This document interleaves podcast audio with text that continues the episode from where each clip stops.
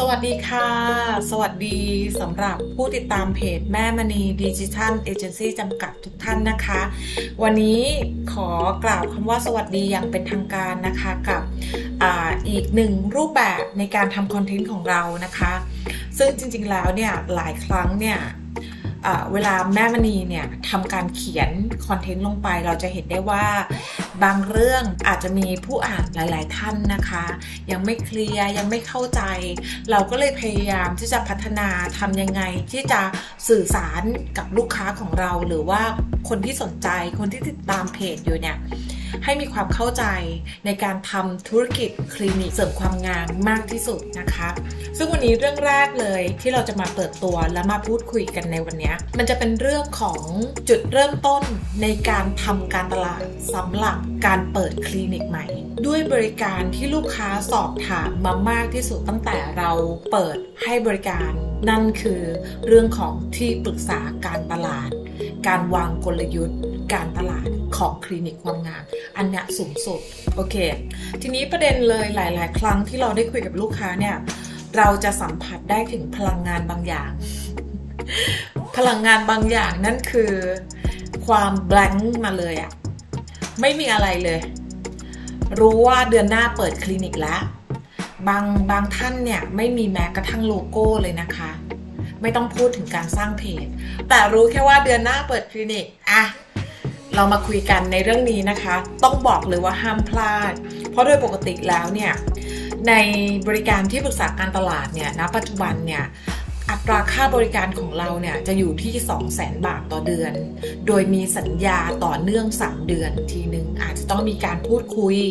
ก่อน ซึ่งตอนนี้คิวเราเต็มแล้วนะคะ จะเปิดรับอีกครั้งเนี่ยในเดือนพฤศจิกายนปีหน้า แต่วันนี้ โอกาสดีมากเลยที่คุณได้ฟังนะคะ เพราะคุณจะได้เคล็ดลับดีๆ ไปอย่างแน่นอนนะคะ ฟรีด้วยไม่ต้องจ่ายตังค์ถ้าพร้อมแล้วไปเริ่มกันเลย อย่างแรกเลย เท่านี้คุณรู้แค่ว่าคุณอยากเปิดคลินิก สิ่งแรกที่คุณจะต้องหาเลยคือตัวตนของคุณ ตัวตนคุณเป็นใคร โดยเจาะรายละเอียดออกมาเลยว่าวันนี้ฉันจะเป็นคนในช่วงอายุ 25-30มีบุคลิกลักษณะไลฟ์สไตล์เป็นยังไง สนุกสนานร่าเริง เข้มขึงเป็นผู้ใหญ่ คุณต้องโน้ตออกมาเลย ว่าฉันจะเป็นใคร หลักการคิดคือ ถ้าเปรียบเทียบกับคนดัง หรืออินฟลูเอนเซอร์หนึ่งคน คุณจะเป็นใคร มันก็จะสะท้อนออกมา ในเรื่องของการแต่งตัว ในเรื่องของเสื้อผ้าหน้าผมไลฟ์สไตล์คุณอยากเป็นแบบพิมรี่พายไหม คุณอยากเป็นเหมือนใหม่ดาวิกา หรือคุณอยากเป็นแบบ พี่เวียอ่ามองให้ชัด ภาพคุณจะต้องชัดก่อนเป็นอันดับแรก ถ้าวันนี้คุณได้ตัวตนมาเรียบร้อยแล้ว มันก็จะแตกย่อยออกมาเป็นอีกหนึ่งสาขา นั่นคือการสร้างแบรนด์ CI ในเรื่องของการดีไซน์โลโก้ การใช้ mood tone สีในการออกแบบ ที่จะใช้ในเรื่องของการทำ content marketing เพราะฉะนั้นบุคลิกลักษณะมันก็จะสื่อสารออกมาผ่านทางสี ซึ่งสีต่าง มันก็จะให้ความรู้สึกที่แตกต่างกัน สีแดง สีเขียว สีเหลืองนะคะ สีทอง เพราะนั้นแต่ละสีก็จะมีความแตกต่างกันในเรื่องของอารมณ์ ถัดมาเรื่องของการใช้ฟอนต์มีหัวกับไม่มีหัวก็ให้ฟิลลิ่งที่ต่างกัน ความน่าเชื่อถือ ความดูทันสมัย เพราะฉะนั้นพวกเนี้ยคุณจำเป็นจะต้องตอบตัวเองให้ได้ก่อนเป็นอันดับแรก โดยปกติแล้วเวลาแม่มณีจะรับงานเกี่ยวกับเรื่องของการวางกลยุทธ์ การเป็นที่ปรึกษาเนี่ย ถ้าเป็นแบรนด์แรก ๆ ที่ยังไม่มีอะไรเลยเนี่ย เราจะพยายามงัดในสิ่งที่คุณมีออกมา คุณจะต้องตอบคำถามเนี่ย เราให้ได้ ว่าวันเนี้ยตัวตนคุณเป็นใคร ภาพคุณจะต้องชัดมากที่สุด เพราะถ้าวันนี้ภาพคุณไม่ชัดเลย มันก็จะต่อยอดยากในเรื่องของการสื่อสาร หลาย ๆ ครั้งเราอาจจะเคยเห็นยกตัวอย่างง่ายๆเลย แบรนด์บางแบรนด์ลักษณะการเขียนคอนเทนต์จะเป็นสไตล์ของตัวเอง จะมีรูปแบบการสื่อสารการใช้คำที่ดูมีลักษณะบุคลิกเฉพาะ ถ้าคุณเคยเห็น คุณอาจจะนึกภาพออก นะคะ หวังว่าคุณจะนึกภาพออกอ่าเพราะนั้นมันเกี่ยวข้องกันหมดเลยค่ะ อย่างแรกเลยตัวตนของคุณสำคัญที่สุด คุณจะเป็นใคร คุณต้องไปเลือก เมื่อกี้เรื่องของตัวตนแล้ว มันก็จะสื่อสารออกไปในเรื่องของการทำแบรนด์ CI ถัดมาเรื่องของ Product Killer วันนี้คุณจะมี service อะไรที่จะเป็นตัวเด็ดตัวนำตัวดึงลูกค้าเข้ามาในคลินิก คือ ต้องบอกอย่างนี้นะคะ คุณไม่จำเป็นจะต้องขายทุกอย่างบนโลกนี้ก่อน อย่างแรกเลย คุณจะต้องมีเป้าหมายที่ชัดเจนว่าวันนี้ฉันจะเป็นผู้นำในเรื่องของการรักษาสิว ฉันจะเป็นผู้นำในเรื่องของการใส่กำจมูก ฉันจะเป็นผู้นำในเรื่องของการทำทรีทเมนต์เลเซอร์กำจัดขน ฉันจะโฟกัส ประเด็นคือการโฟกัสอะไรสักอย่างหนึ่ง มันจะทำให้คุณมีเวลาอยู่กับมันได้อย่างเต็มที่ สื่อสารออกมาได้อย่างเต็มที่ เราไม่แนะนำให้คุณสเปะสปะ อย่างน้อยที่สุดมี Product Killer เนี่ยขึ้นมาสักหนึ่งตัว ที่เหลือคือของแถม คุณอย่าลืมว่าด้วยคู่แข่งทางการตลาดในธุรกิจเนี่ยโอ้โห คลินิกเกิดขึ้นใหม่ทุกวันนะคะ เยอะมากเลย เพราะฉะนั้นเองเนี่ย นี่คือเรื่องจำเป็นที่คุณจะต้องคิดในเรื่องของ Product Killer เลย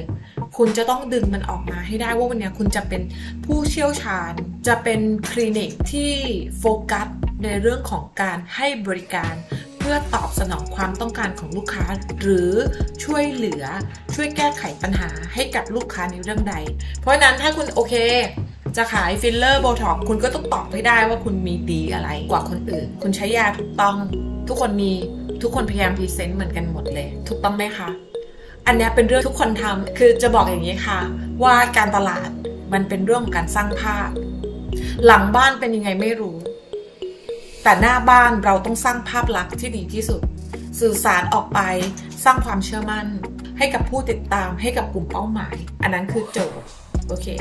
เมื่อคุณได้ Product Killer มาเรียบร้อยแล้วประเด็นก็คือสิ่งที่คุณจะต้องรู้คือ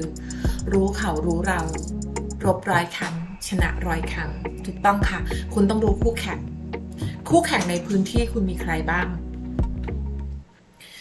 ด้วยคลินิกเนี่ย ถ้าเป็นกลุ่ม skin treatment เลเซอร์โดยปกติแล้วเนี่ย พฤติกรรมของผู้บริโภค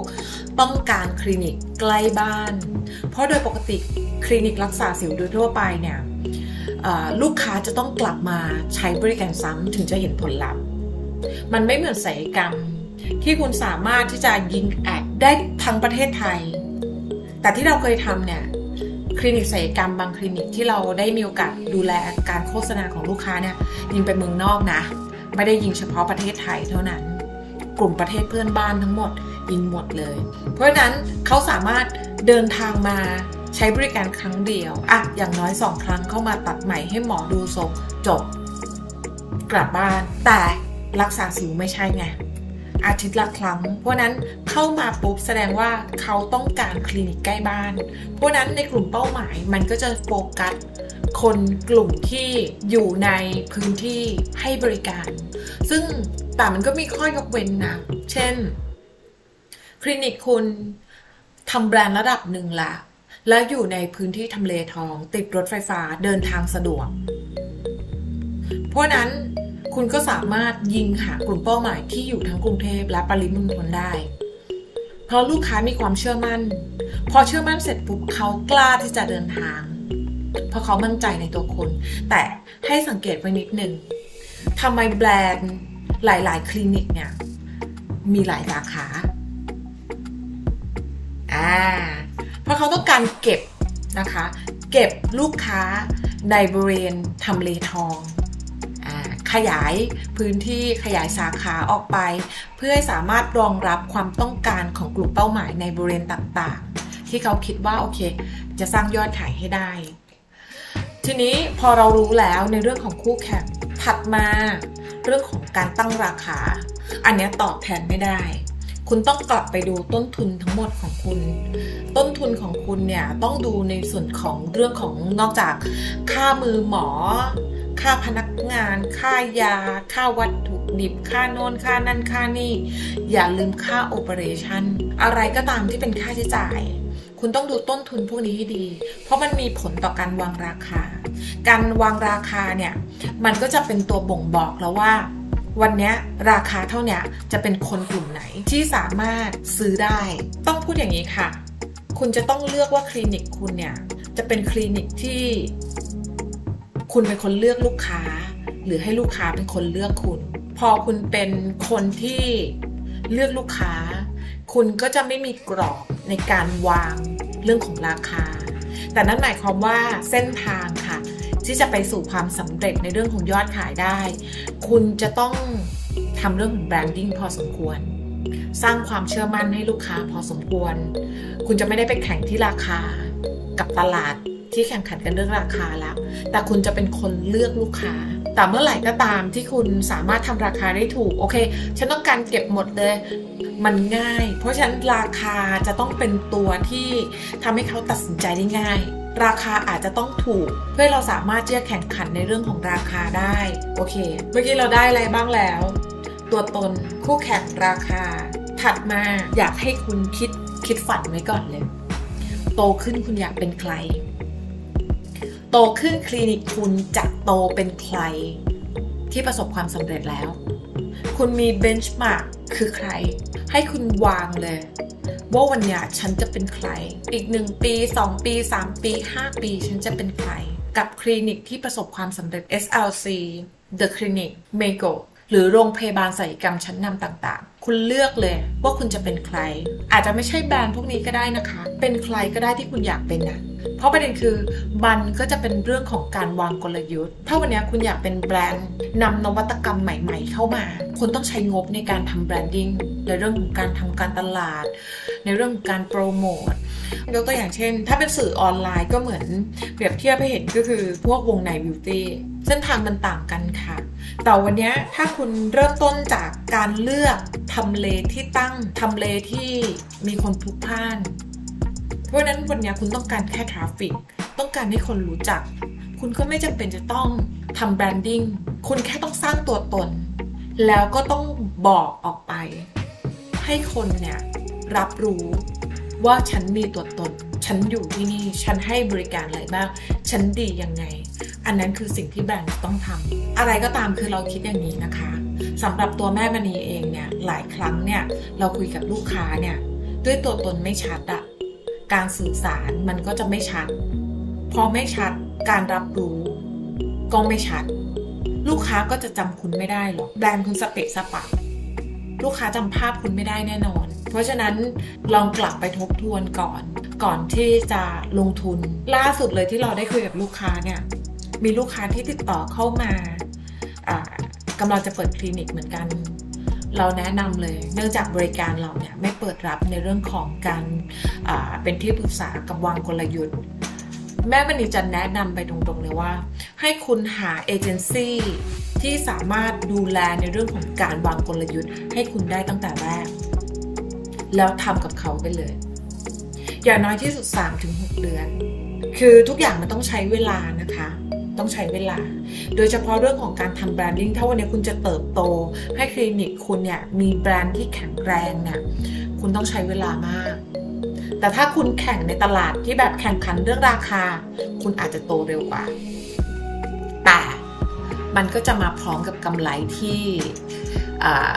น้อยลง เพราะคุณจะต้องไปแข่งขันกับเจ้าอื่นๆ ราคาเป็นตัวนำลูกค้าเข้ามาให้กับคลินิก